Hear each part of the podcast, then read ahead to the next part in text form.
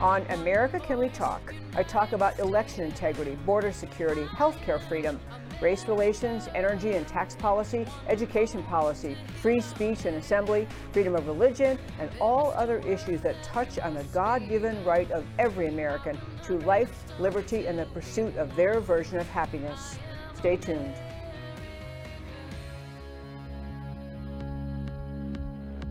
You preach your tolerance, but lecture me. Is there no end to your own hypocrisy? Your God is power, you have no shame. Your only interest is political gain. You hide your eyes and refuse to listen. You play your game. Coming up next, America Can We Talk with your host, Debbie Georgatos.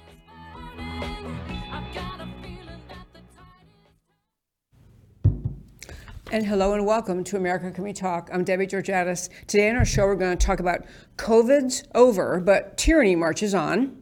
The LGBTQ military emergency, I'm not even kidding. Biden bribery and the tell all text and Trump's newest home runs. And I'm going to tell you why all these stories matter to you a whole lot. I'm going to start with this COVID's over, but tyranny marches on. You know, we, for, I'm telling you, two years, we or more, we had many doctors on the show, brilliant doctors, people who actually practice medicine, don't just like do research and run federal agencies, but actually practice medicine on the show, talking about how great various treatments were.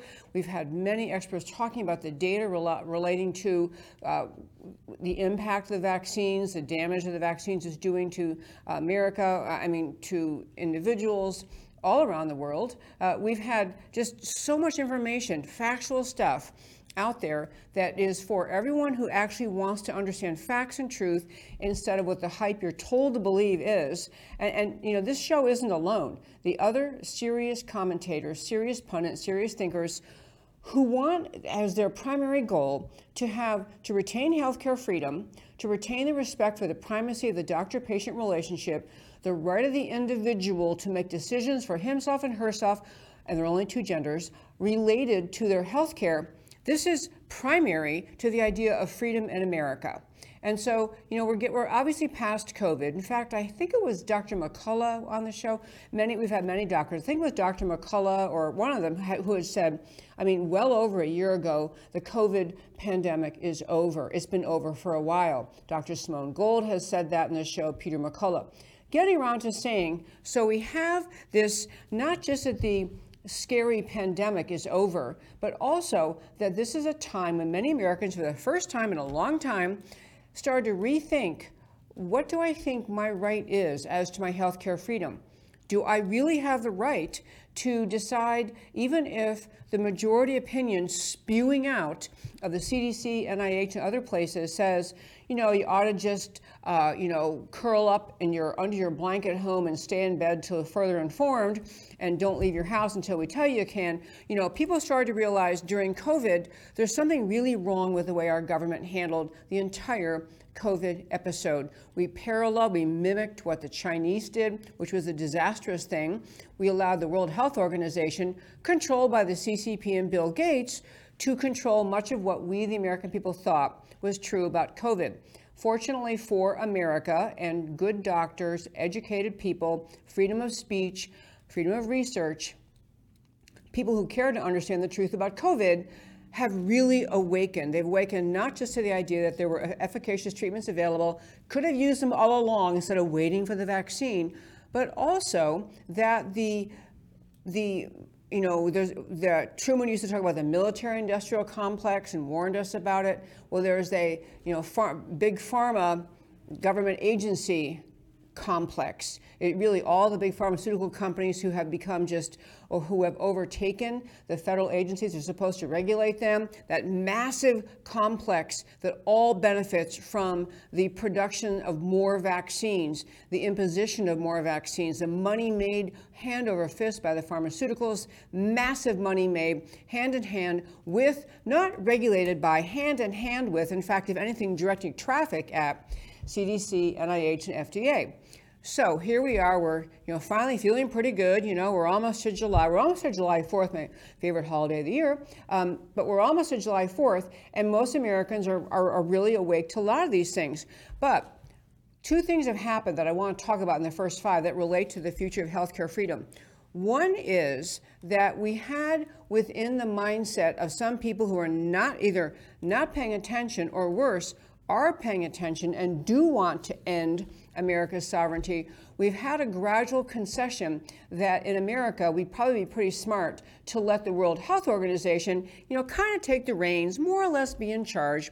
Biden administration fully on board with this idea of going along changing. Uh, they're, they're trying not to call it a treaty because then it would have to go through the U.S. Senate. It would never pass, so they can't do that but a concession, a deal that the Biden administration is uh, happily going along with at the World Health Organization, basically saying they, World Health Organization, they're the ones who should decide whether or not we are in the midst of a new pandemic. If we do have a new pandemic, what should happen, how much it should be regulated, whether mask mandates should be re, uh, put back in place again. I mean, rules galore. So we've we've had a concession, not among the American people and not among patriots, but by people at the high levels of government in Washington on the anti American left, which is where Biden lives, anti American left, saying, yeah, let's give more authority, uh, let's surrender American authority to uh, the World Health Organization. That's the first thing.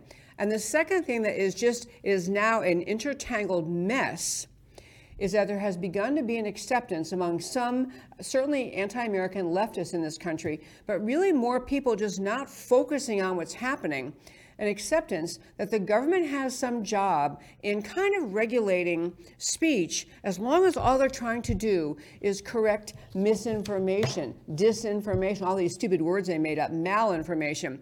And th- these words were used in justifying really shutting down free speech during the last election cycle when Department of Homeland Security, we found out through the Twitter files, is kind of controlling what people can say on Twitter because, you know, they might be getting bad information out there. Can't have that.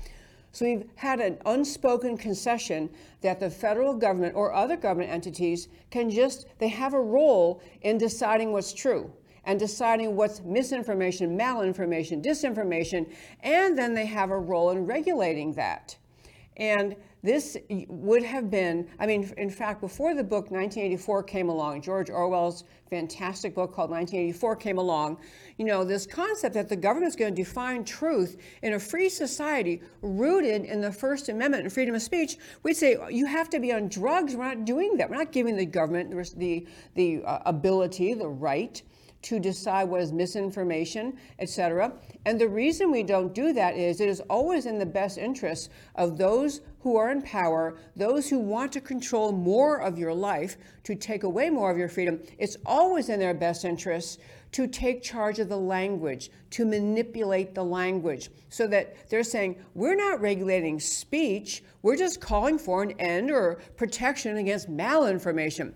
So combine those two things surrendering sovereignty to the World Health Organization, compounded with this ludicrous idea that in America, a highly educated society, that we have to decide, that we have to just capitulate when the government says, you know, we'll, we'll kind of let you know what you're allowed to really think and say, what you can't think and say. And so there we are. You know, we have this incredible, incredible uh, uh, confluence leading us to where the World Health Organization is my first topic, my first five today.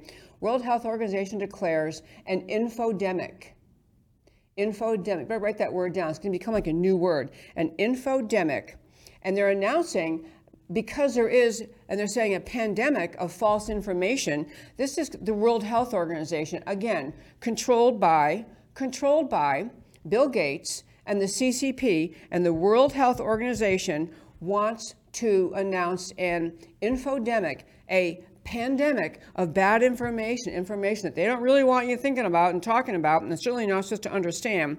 So this is bad enough that they think they can declare an info, they have declared an infodemic, but they also are announcing a misinformation surveillance program. You know, I mean, if there were a, a truly deadly disease, you know, World Health Organization, other entities would say, hey, you know, we're going to kind of surveil and keep track of, you know, how this disease is being spread. If it's really a problem with being spread by mosquitoes, who would be able to better spray for mosquitoes more, whatever they, you know, they would try to track an actual spreading of disease. But they are commandeering a role in this world, the World Health Organization commandeering a role of defining a pandemic to mean include bad information or information they don't want you to believe.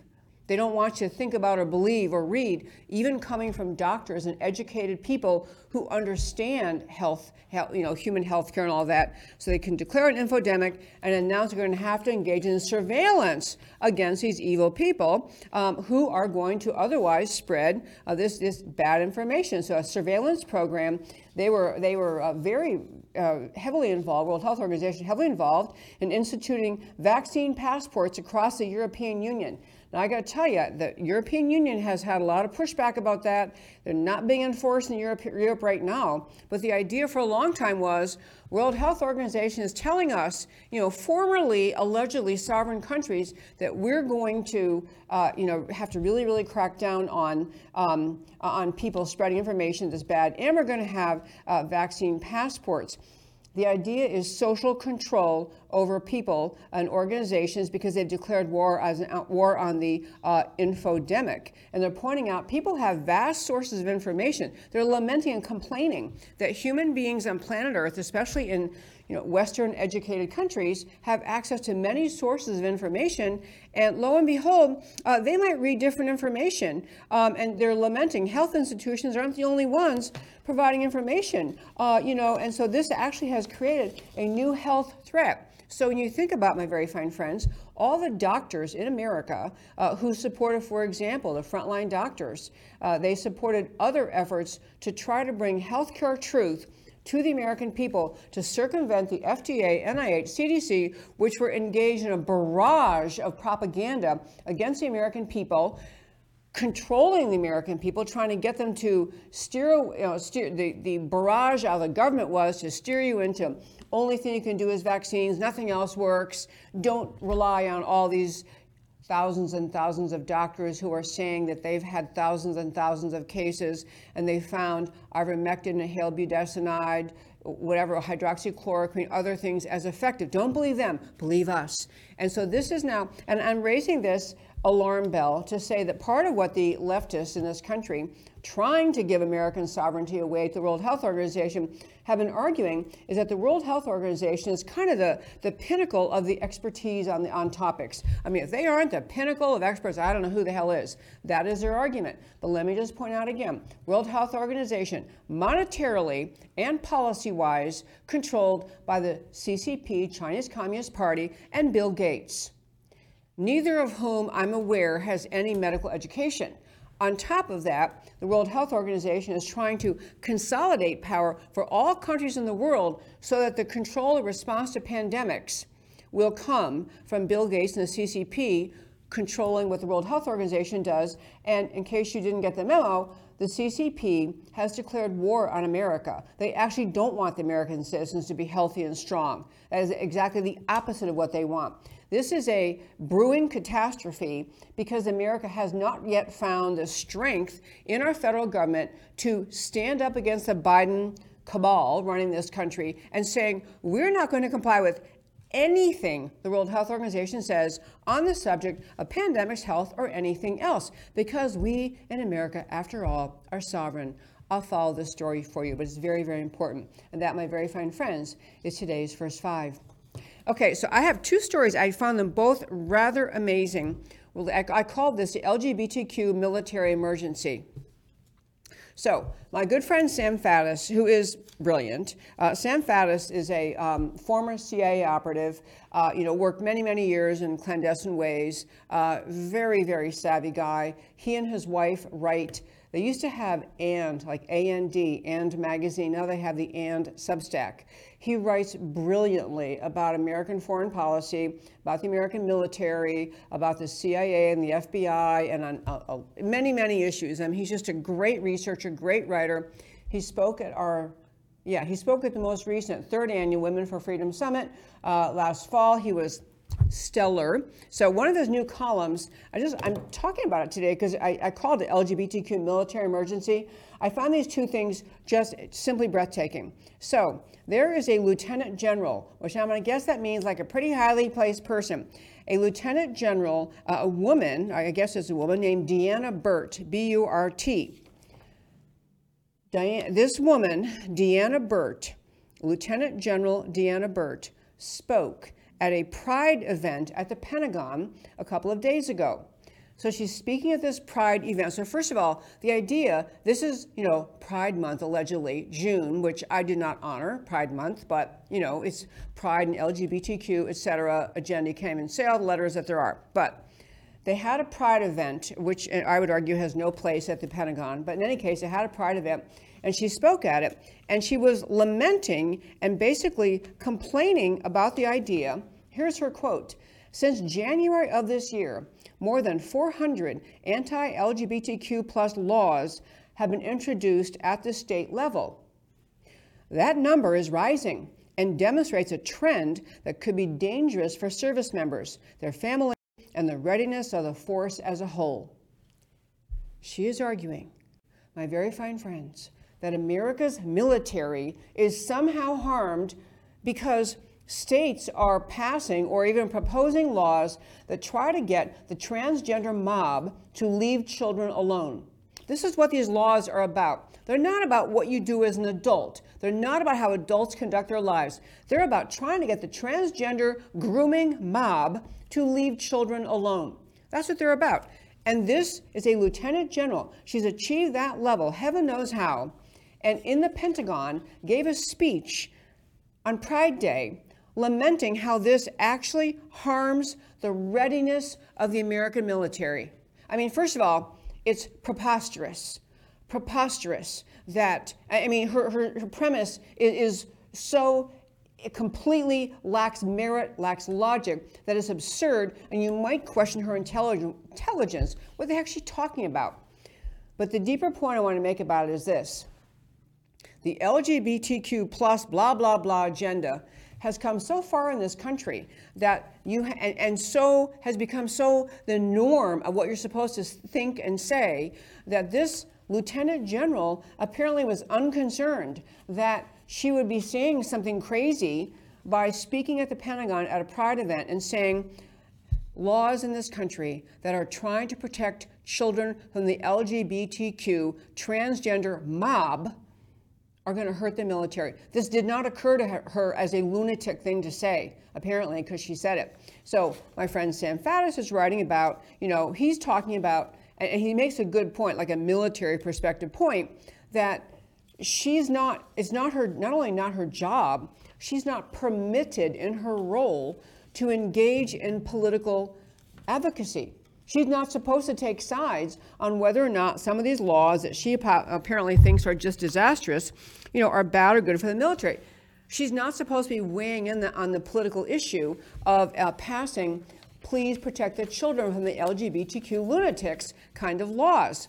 So she's not supposed to do that. She, and, and on top of that, she's calling out democratically elected people in the state legislatures around this country who are responding to their constituents and saying, we really, really don't, you know, we, we want the LGBTQ grooming mob to leave our children alone. That is the gist of most of these laws. Stop grooming our children, starting in kindergarten, stop trying to convince them they probably really are the other gender than they really are because they might thought about the other one day whether they want to change genders.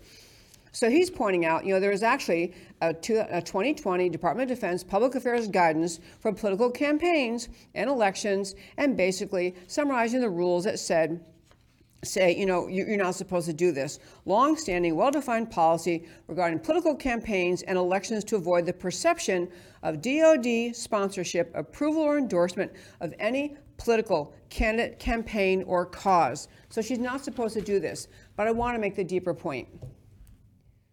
The reason this is so troubling that this woman did this is because the LGBTQ attack on American sanity has gone so far that it does not occur to her. Apparently, she's got to be aware. I mean, look at the rank she's in. She's got to be aware of DoD policy. It didn't occur to her that was a political thing to say. It probably never occurred to her. I mean, to her, the worldview she is marinating in in Washington, D.C., is one in which the LGBTQ advocacy is just the only way you're allowed to think about this, that every push toward LGBTQ, you know, activism is just a beautiful thing. This is the world she lives in. So this didn't occur to her as political. This is kind of like saying, you know, making a comment about the sun's going to rise tomorrow because, you know, the sun comes up in the morning. It is she to her and people like her, this is so factual that LGBTQ. Okay, so I'm learning. I'll just learning. We have had a little trouble with the audio. I do not know what the problem is, and um, we are trying to. Um, yeah, I can see now. I'm getting a bunch of text messages. No sound. No sound. No sound. Okay, I don't know what to do about that. I'm just going to keep talking, and hopefully our little team here will fix this problem. Um, in any way, in any case, the idea this woman at the at the Pentagon thinks that this is the normal way to act, that you would get up on, on at a pride event and announce how you are going to be, um, you know, you're just appalled because states are trying to protect children. The only reason she even got to that lunacy is because she thinks this is the norm. This is what you're supposed to think. On a similar note, um, and coming out of the Biden administration was another piece, and this was can we even play clips? We can't play clips. We can't play clips. Okay. So I can play the clip, and the audio will still come through. and when, I'm when listening. we're done with um, the recording and I repost it, there's still going to be audio. So I can play the clip. Okay, so I guess we're really having sound troubles here, but I sent a clip I wanted to have you hear today. Um, so, um, which was um, this is relating to, again, the Biden administration, which has, as you likely know, um, has a person, an individual, Assistant Secretary for Health, who uses the name Rachel Levine, although it is a guy, is a physical male. You took one look at the face, it's a physical male, dresses up like a girl every day because because he's not mentally well and is trying to claim he's a she. And so you have Rachel Levine announcing, because we're at the end of Pride Month this month, right now we're ending Pride Month. So what we had instead was um, we had Rachel Levine announcing, okay, but I don't know what Rachel Levine's real name is. I wish I did. But, you know, he, this Assistant Secretary for Health, pretending to be a her, Rachel Levine, decided to announce that we're, we can't just let this end with Pride Month. We're going to have to have, and the term they're using is Summer of Pride. Summer of Pride. So what they're saying is essentially is the whole summer they're going to be celebrating and spewing and putting out interviews and, and, and statements just just doing everything they can to push the pride agenda so if you can please now mr amelia pay that summer pride thing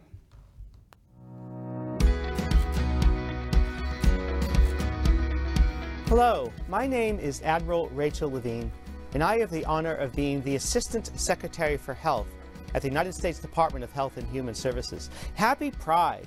Happy Pride Month, and actually, let's declare it a summer of pride. Happy Summer of Pride. It's so important to have Pride as a celebration for our LGBTQI plus community and to recognize how far we have come, but also how much work we have left to do. So I am so excited to be here with Ryan Casada uh, to talk about pride, about our community. And so first, let's why don't you tell us a little bit about your story, Ryan, and and all the fantastic work that you're doing. Great, thank you, Admiral Levine. Uh, my name is Ryan Casada. I use he, him pronouns, and I like to share my pronouns first before I start any conversation. And I am a singer songwriter and a transgender activist. I play a lot of protest songs to help the transgender liberation movement.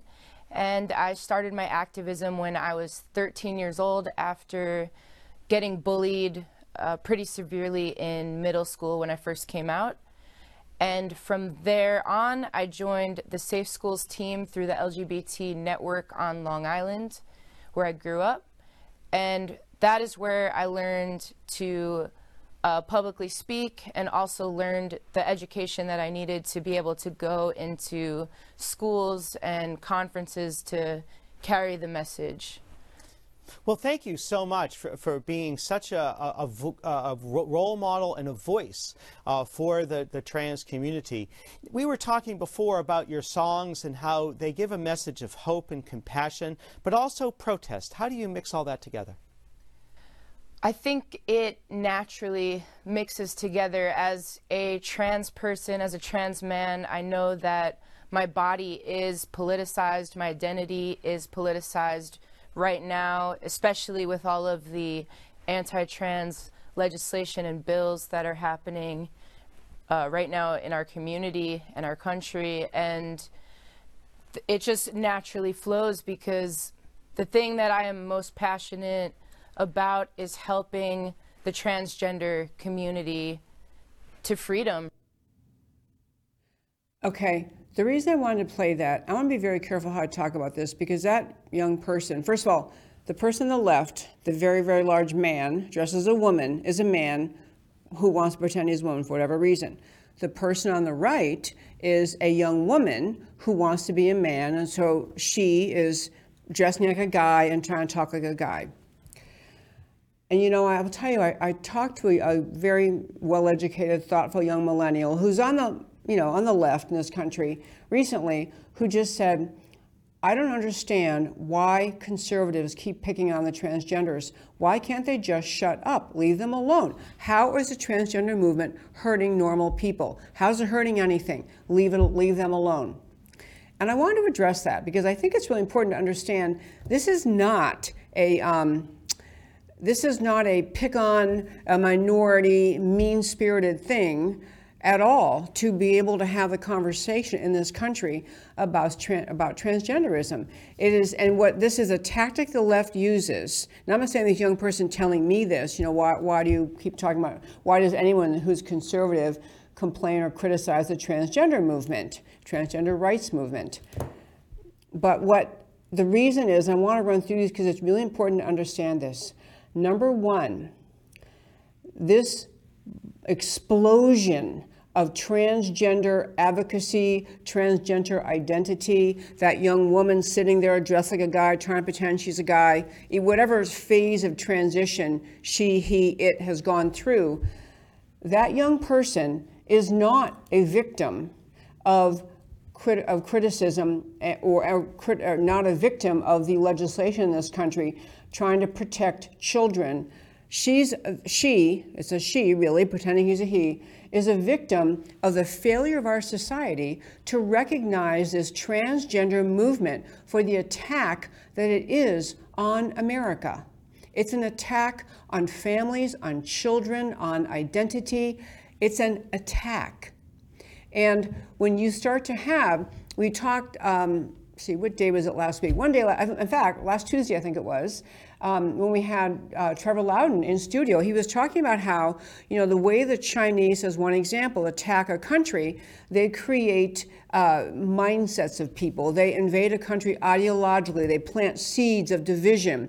He, he told, he, Trevor Loudon, told his story about how he was uh, in New Zealand. He came to realize how the communists wanted to break up the, the treaty between New Zealand and America.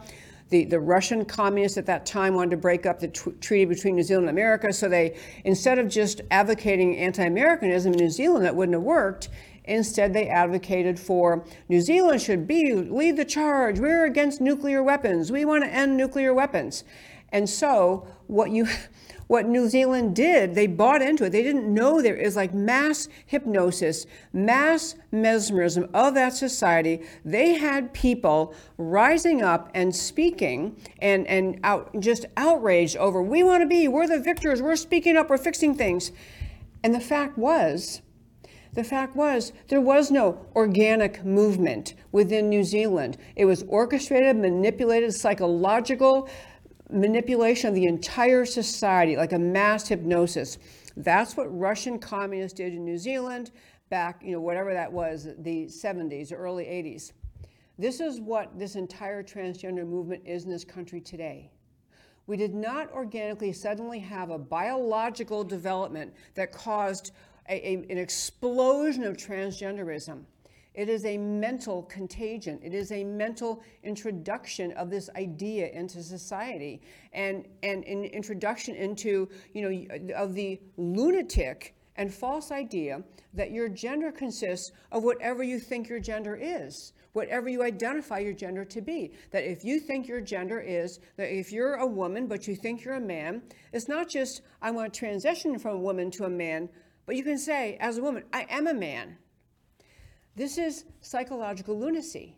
This was introduced intentionally by very disruptive forces in this country, not just in this country. As Trevor Loudon was pointing out, this is a, a constant uh, a pushing away and, and, and, and tinkering away at the destruction of America's culture and America's families, the right and role of parents, and most importantly, the right and role of faith. The vast majority of Americans, or at least a significant plurality, derive their sense of identity in, in life from the idea of, of what they, they learn from their faith, what they learn from God, that we have God given identity. You're born as a female or a male, and that's what you are. And so you, you can be a tomboy as a girl or more effeminate as a guy. You can have all sorts of things that are kind of out of whack or outside, I shouldn't say out of whack, outside the norm but mostly in society, you let girls be tomboys, you let boys who didn't want to play sports, let them take art classes, whatever it is you did. But you didn't say because you have certain interests or certain personality characteristics, you are misgendered, you are stuck in the wrong body, you were born in the wrong body. And what and so I'm trying I'm going through this because I want to explain, kind of answer this young person who raised this to me and to others. The reason conservatives get so are so concerned about it is because they're actually the savvy ones recognizing how how this society is being manipulated and contorted into believing a lie about itself, about our about who we are, about what our identity is. So it is destroying families because you have now courts weighing in and legislatures weighing in, taking the side of a child who's claiming I am transgendered over the side. So you're taking these the courts and judges and, and schools taking the side of the child and basically saying your parents have no role in helping you grow into who you are. Your parents have no role in explaining to you your God given identity. God has no place in your identity.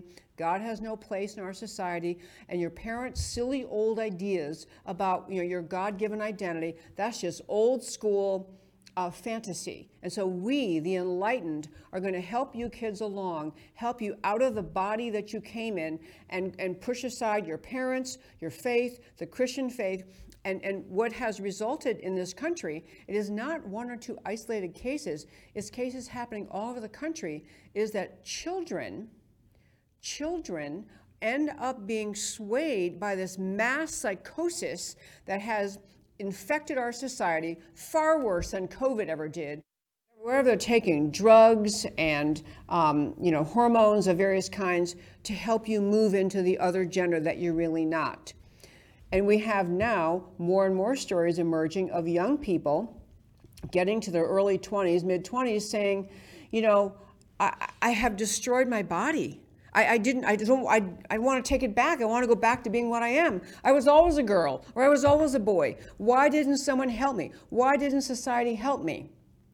And this is why the actual adults in this room, meaning the adults in America, are speaking so strongly about transgenderism. It's not because we want to pick on people, and it's not to be mean to people who are struggling. Everyone believes in helping people who are struggling. Everyone believes in helping people who are struggling but helping them.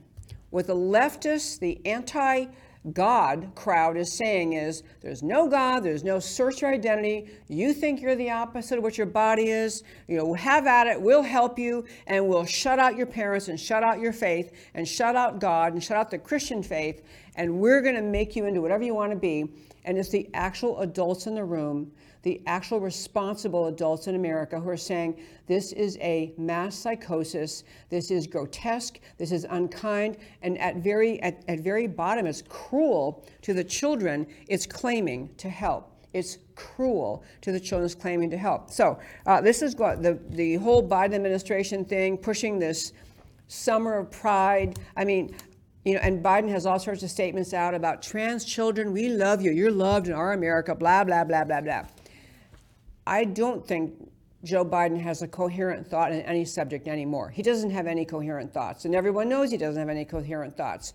But he, Joe Biden, is participating in this. His administration is participating in this. His administration is celebrating this. And I wish I'd gotten a little picture of, I didn't, but I wish I got a little picture of, uh, I mentioned, uh, I guess I haven't mentioned yet, but there was a, a parade in New York City that had, I mean, it was a, just a, parade of very deeply confused people, a parade of humanity that had just a, uh, I mean, it was an LGBTQ plus pride parade. So you had, you know, people dressed up, you had men in matching pink dresses, and I mean, people in the bizarrest outfits, bizarrest look to themselves, uh, you know, trying to show off their genitalia, show off their physical features. Uh, I mean, trying to show their breasts. I mean, they were just, they, they were a freak show. It was just a freak show parade. And I, I hesitate even using that word freak show parade because I actually do feel for these people. I mean, you have to be somewhere way outside of normal sanity to think this is who you are and what you want to be and how you wish to present yourself. But there they were. They chanted in this parade in New York City over the weekend, this LGBT, LGBTQ plus pride uh, parade. They were chanting, We're here, we're queer, and we're coming for your children. They chanted it over and over and over. So to answer my young friend, the millennial, who is asking why, why do guys get so you know bent out of shape about this? It's because it's a movement attacking innocent children and innocent families around this country. It is a movement attacking innocent children and innocent families. That's what's happening. And, and because whether the families involved or the children involved have any idea that they're being manipulated, I don't know. They have any idea what's happening to them or they actually think this is just organically true. The fact is, this is not happening organically. There are plenty of doctors pointing this out, plenty of doctors pointing out there's something very, very wrong with this society's just hysterical embrace of literally an epidemic of transgenderism is not real. And actually, anyone just sitting back, whether you have medical training or not, you sit back and look at a situation where we had whatever it was, one in a million, you know, whatever the numbers really were, basically percent, you know, statistically speaking, zero people presenting as transgender, and now it is a, literally it's an epidemic in this country. It's not an epidemic biologically or an, an epidemic, um, you know, organically. It is a manipulated and horrific um, attack on America, and the young people finally figuring out I didn't really want transgender, and I really didn't like. I, I really want to go back, and I wish someone had helped me, someone explained to me. Um, it, it, would have been a, a, much better thing. So the answer really is because we love children. Why, the answer to why to speak up and oppose transgenderism and support uh, states around the country that are preventing the LGBTQ groomers from getting into lower school, getting to schools at all, and pushing kids to think they're somehow transgender and to entertain them with drag shows and sexuality when they're six years old. Yeah, it's because we love children and love families, love children's innocence, love America, and we're not going to sit by and watch this LGBTQ thing go on and on and on and on uh, without speaking up. That's why. Okay, there's a, a, story we'll have to do much more. First, I have no idea what's going on with our show today, but anyway, I'm going to tell you two more topics very quickly. Hit um, one I call Bri- Biden bribery and the tell-all text. And I know many of you probably heard this story, but I'm just going to briefly tell you what has occurred. You may recall when uh, Joe Biden was running for president that, and, and all of this, um, you know, stuff involving his son, involving Hunter Biden, involving what was in Hunter Biden's laptop, involving what was in, um, what was, you know, being explored about Hunter Biden getting paid astronomical sums, sums of money out of Burisma, out of the Ukraine, out of the CCP, and Joe Biden repeatedly and regularly said, I don't have any idea what my son's business is. I have no business meetings with them. I have no connections. I don't know anything about it. And now we have this whistleblower coming forward, and now and, and, and the extremely important work being done by Representative Comer's committee in the U.S. House, saying essentially they now have emails showing that the Biden family family, I mean, into various Biden family accounts, has somewhere between 30 and 50 million dollars coming to them from the CCP. So the Comer, you know, team is saying there's a lot of money flowing to the Bidens. You're not really sure why, how to explain it. I want to tell you two things um, that have come up since then. Um, I, I mentioned the text. I'll get to in just one moment. But you remember when the Hunter Biden laptop came along, and this was hugely consequential in the American election in 2020. You know, people were people who maybe want to vote Democrat, but they're very, very leery because there's always been a smarminess, a sliminess around Joe Biden, and even more so around Hunter Biden. And everybody knows it. The, the Biden was just a, you know, well-known sliminess. But in any case, the Hunter Biden laptop left at the repair shop because Hunter Biden was whatever he was, drunk, drugged out, probably both. The laptop made its way to the FBI. The FBI had it, and the FBI uh, never let the public know about it. In fact, they actively attempted to stop the American public from knowing anything about the laptop. In fact, they, they had uh, the um, DHS was working with the Twitter people trying to say, you know, don't publish any of this stuff about Hunter Biden laptop is not true. Uh, you had the 51 alleged national security experts sign on to saying, sounds like this whole Hunter Biden laptop story is a Russian disinformation campaign. So at a, the peak of time, the American people, people would want to have known whether or not the Hunter Biden laptop was as, you know, illustrated and demonstrated and, and proved the complicity, the just, just horrific corruption of the Biden family. You had the entire FBI working very hard to make sure the American people didn't hear about it. And there were actually plenty of people in um, Washington um, who were supporting what the FBI said. Well, the FBI says nothing, everybody let it go. And there were people polled later after the election when it became known to everyone that the Hunter Biden laptop was not Russian disinformation, it was his. That there was a significant chunk of voters who said, in fact, it was game changing even if you believe the false data about the 2020 election, game changing, uh, people said uh, they wouldn't have voted for Biden had they known the Biden laptop contents were real. So, talk about stealing an election. I'm leading all this up to say there is now a report out, and, and this was, you know, the, the FBI, the 51 intelligent and intel experts who made their disinformation campaign, their disinformation statement. They all went on saying this sounds like Russian disinformation, blah blah blah. Turns out Prior to that, prior to those 51 Intel experts, months before, the Intel experts, the media, and Joe Biden himself suggested that the laptop was Russian disinformation. The FBI, that had the laptop in its possession the whole time, had authenticated the device as belonging to the first son, belonging to Hunter Biden. And prosecutors had expressed confidence its contents had not been manipulated. That information comes from a contemporaneous, meaning done at the time, IRS investigative memo, an October 2020 memo penned by IRS Supervisory Criminal Investigative Agent Gary Shapley, Shapley, now the whistleblower, provided a chronology of how the FBI validated the laptop as having belonged to Hunter Biden as early as November of 2019.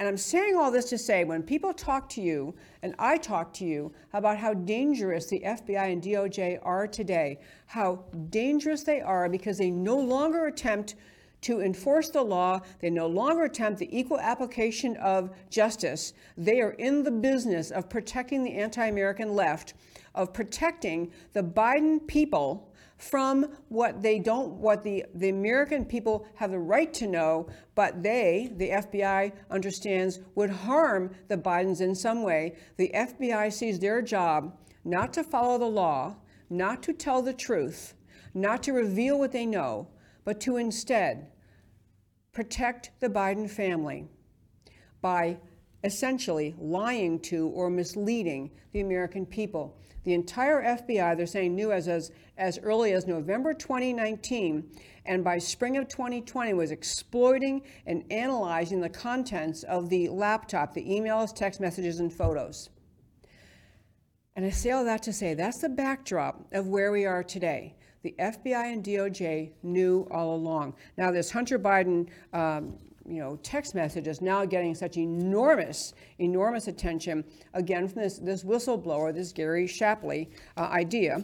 Um, Gary Shapley person, the, the whistleblower, has been talking about how there was a Hunter Biden uh, text message in which Hunter Biden according to the IRS whistleblower Gary Shapley, and he's given this to Congress, this is what Hunter Biden texted to Chinese businessman Henry Zhao, Z H A O Zhao. Hunter Biden, um, and this was released publicly by the Ways and Means Committee on Thursday of last week. A WhatsApp message by Hunter Biden to Chinese businessman Henry Zhao.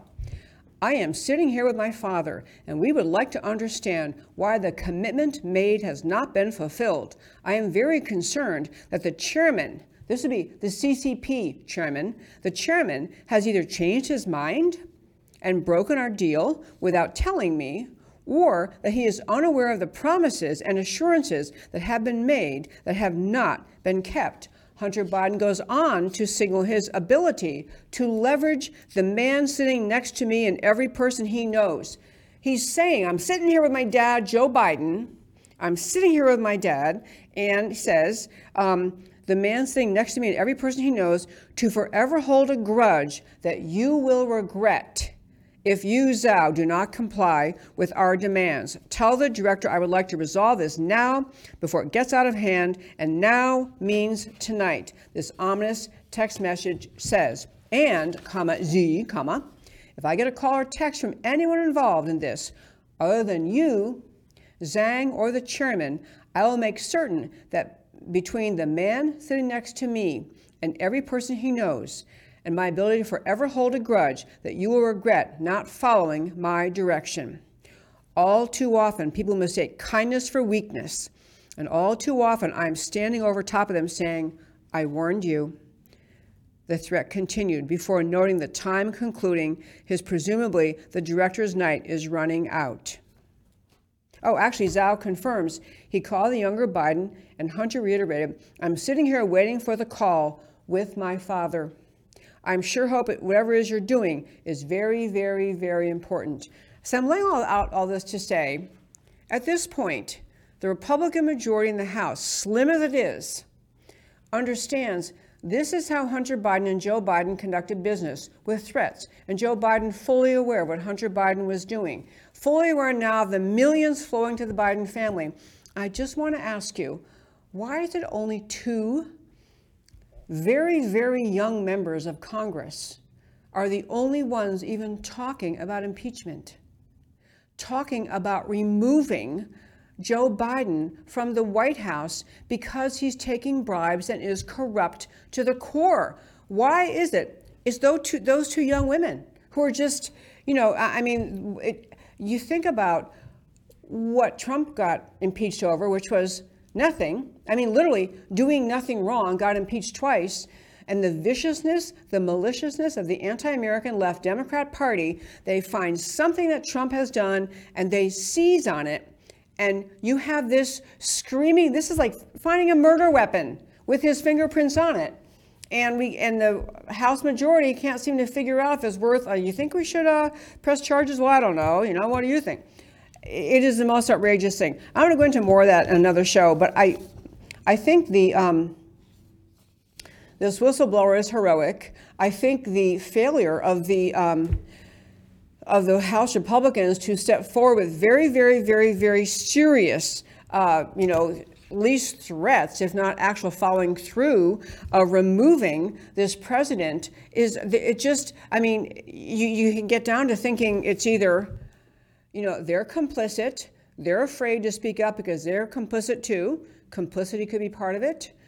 They could be afraid. They just don't want the blowback. They think it's safer to sit there and, you know, occasionally send out a mean tweet and complain about Biden, Biden's bribery, but not take care of it. But this is at a time, this is at a time when the Chinese have, we now are uncovering, not only have military installations in Cuba, but are negotiating about joint military exercises. China and Cuba, like right next door to Florida, China being the country with which Joe, Joe Biden appears to be a controlled asset of that country, and you don't get the Republicans, the majority in the House, it should be every member, House and Senate, both parties saying we can't have a president who can't deal with our number one enemy, China, sitting in office as the threats from China grow daily, as now this next door to Florida threat in Cuba has become public as negotiations are ongoing with the uh, between the Chinese and the Cubans for joint military exercises.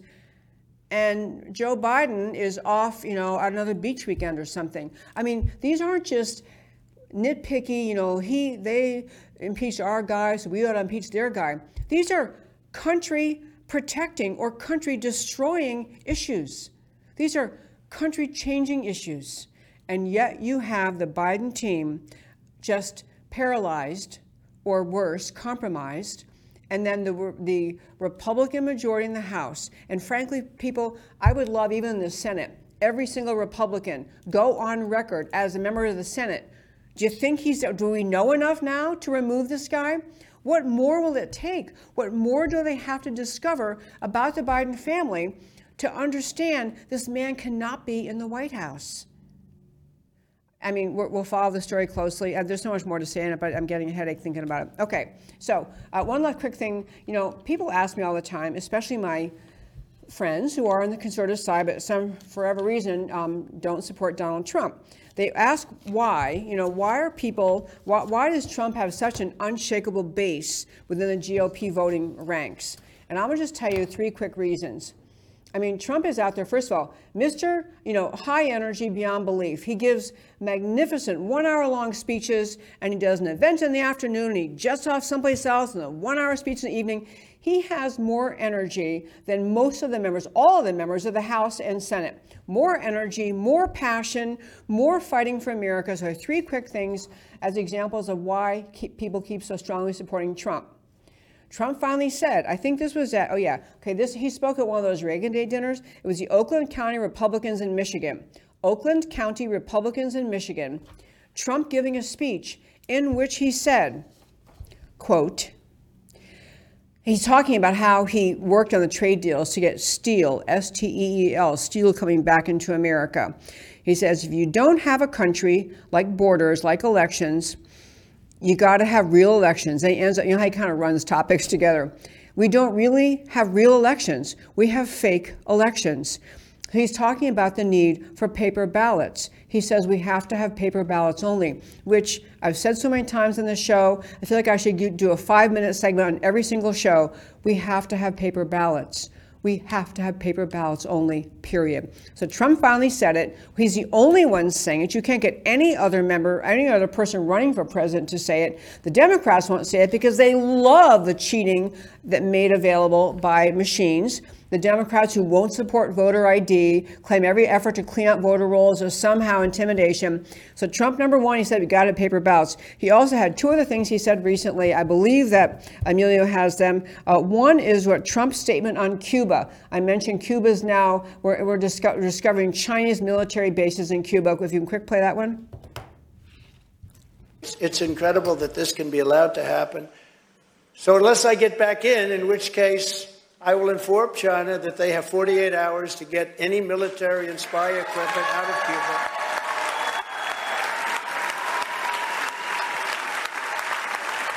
Or I will drop the hammer and there will be tariffs unlike anything that China's ever seen before. And, you know, I took in hundreds of billions of dollars of taxes and tariffs from China. No other president has taken in 10 cents, not 10 cents.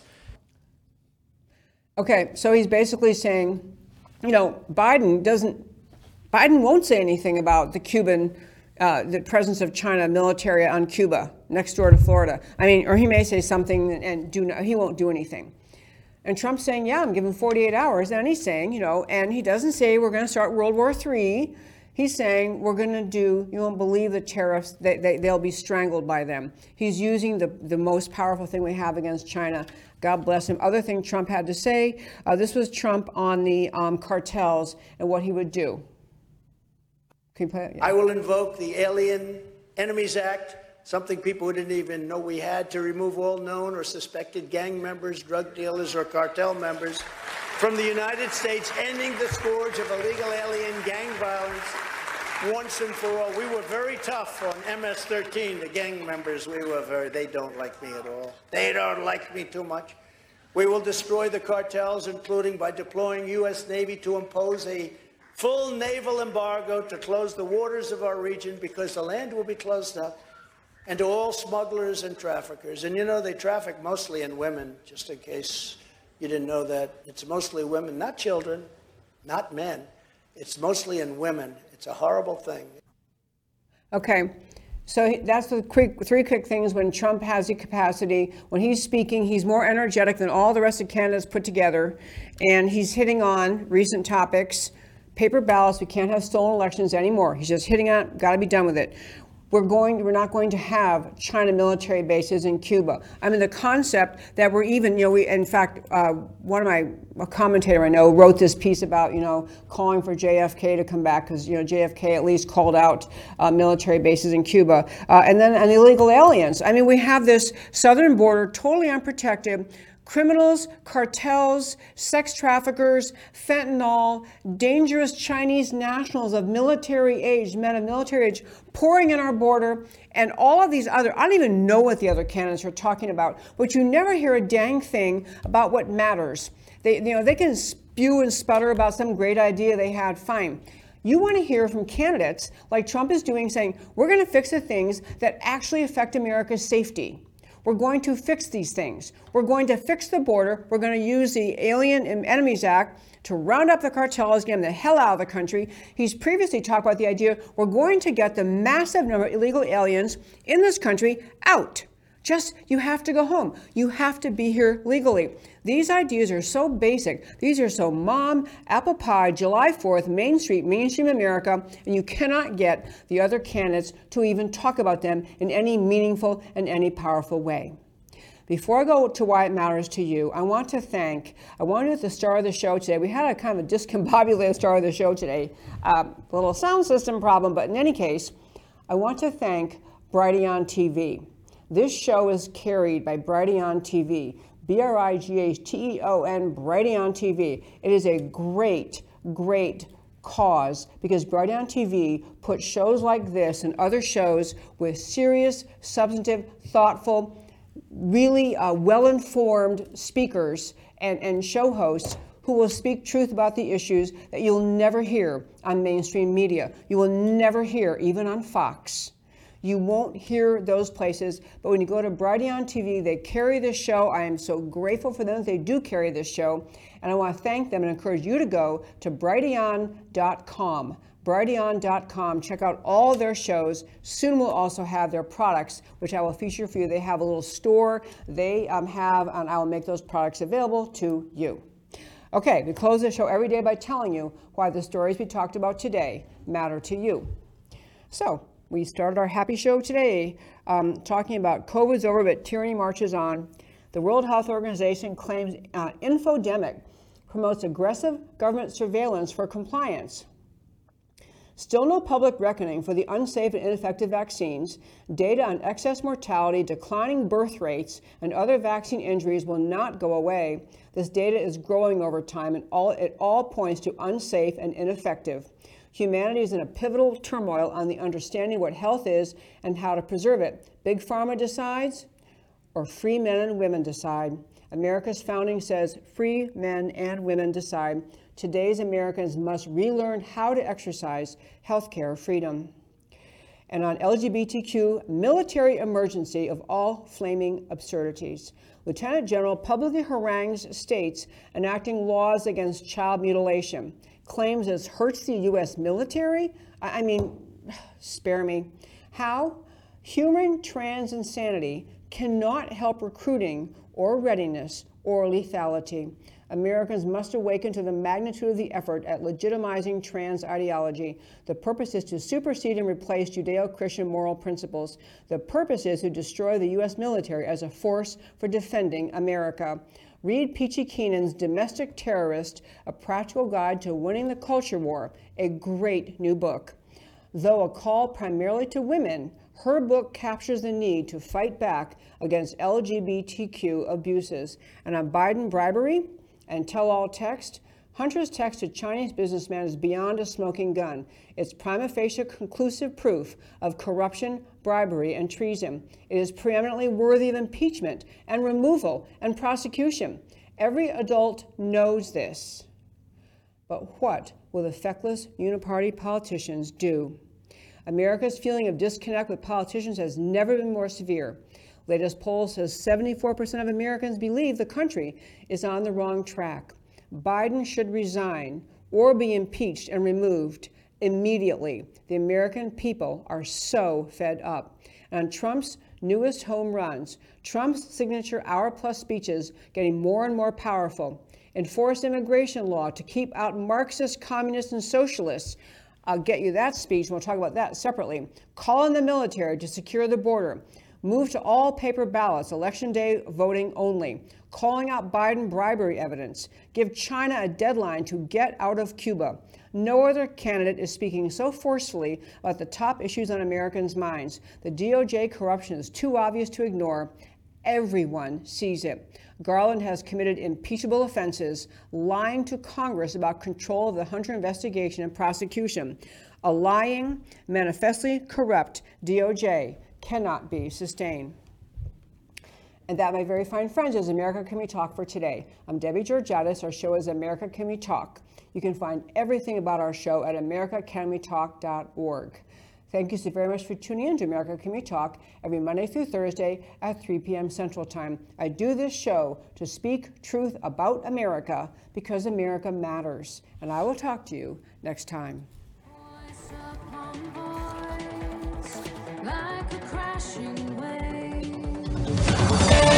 Can you hear us now? America Can We Talk? truth about America.